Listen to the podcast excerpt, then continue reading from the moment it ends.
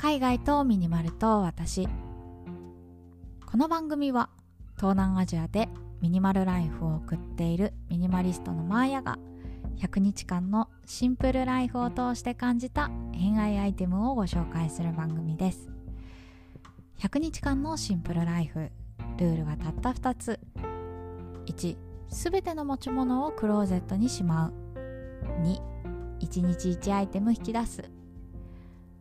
このラジオが物で溢れている皆さんの日常のスパイスとなれば幸いです。はい今日は1月5日水曜日ということで私ね昨日から若干仕事をスタートしたんですけど今日から本格的に始まりました。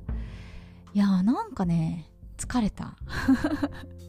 なんでなんでしょうね。1日24時間は休みの日も仕事の日も変わらないのにどうしてこんなに疲れるのだろうか。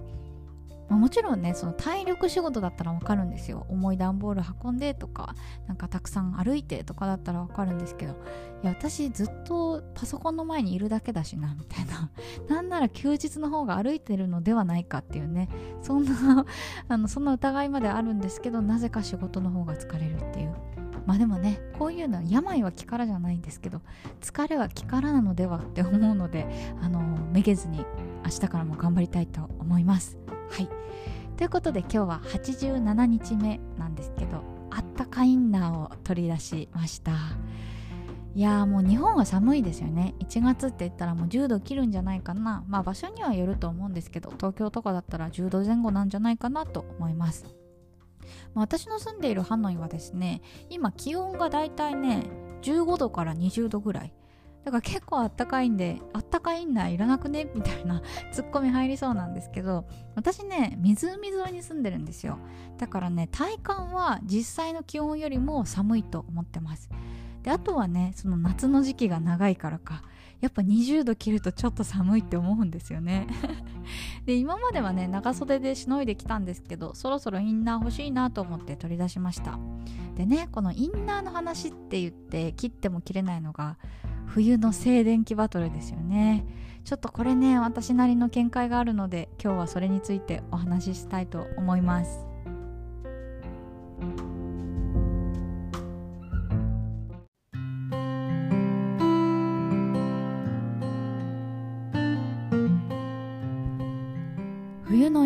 といえばユニクロ VS 無印。この構図が成り立つんじゃないかなと勝手に思っております。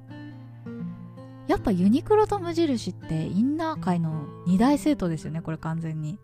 特にユニクロなんかさもうヒートテック。これ絶対与党ですよね。支持率70%ぐらいありそうな気がするんですけどこれ私だけでしょうか。いやみんなね口を揃えてヒートテックヒートテックって言ってる気がして。特にね寒い地域の方なんかヒートテック2枚重ねしてますみたいな方もいらっしゃったりして。いや本当にね国民の数よりヒートテックの枚数多いんじゃないかなって 思うぐらいみんな持っている気がします。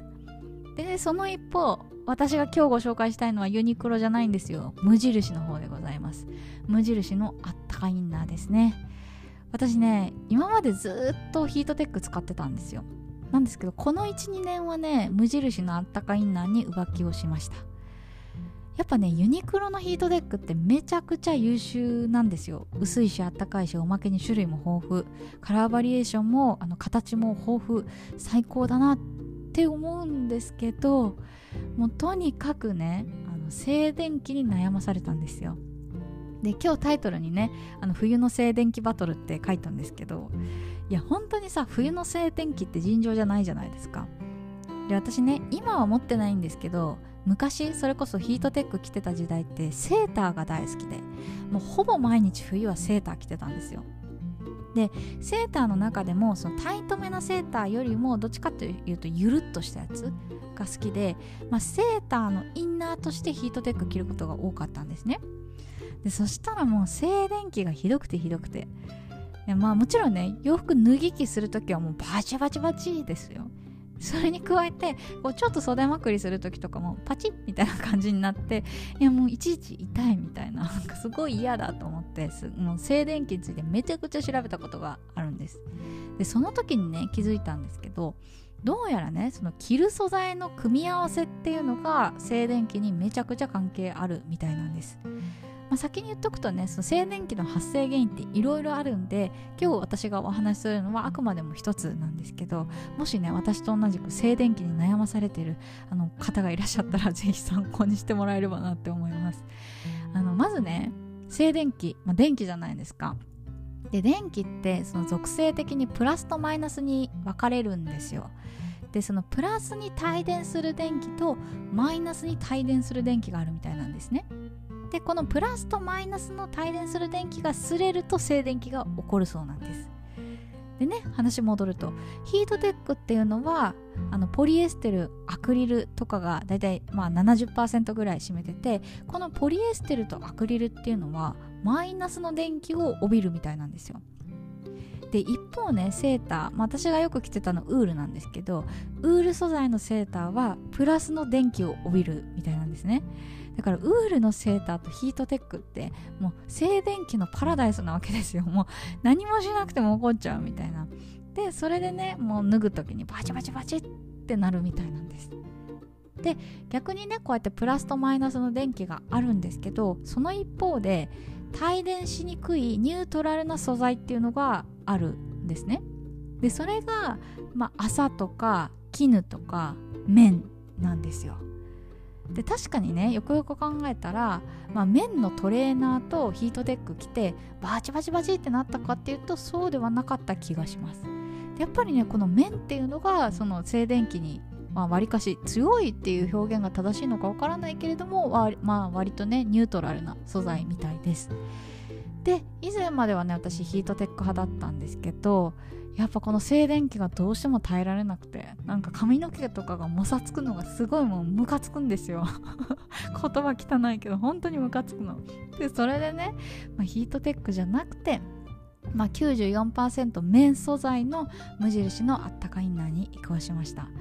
でね無印のあったかいインナーに移行してからこの静電気の悩みっていうのはほぼなくなりましたね。多分私が覚えてる限りでうわうぜみたいに思ったことはないと思います。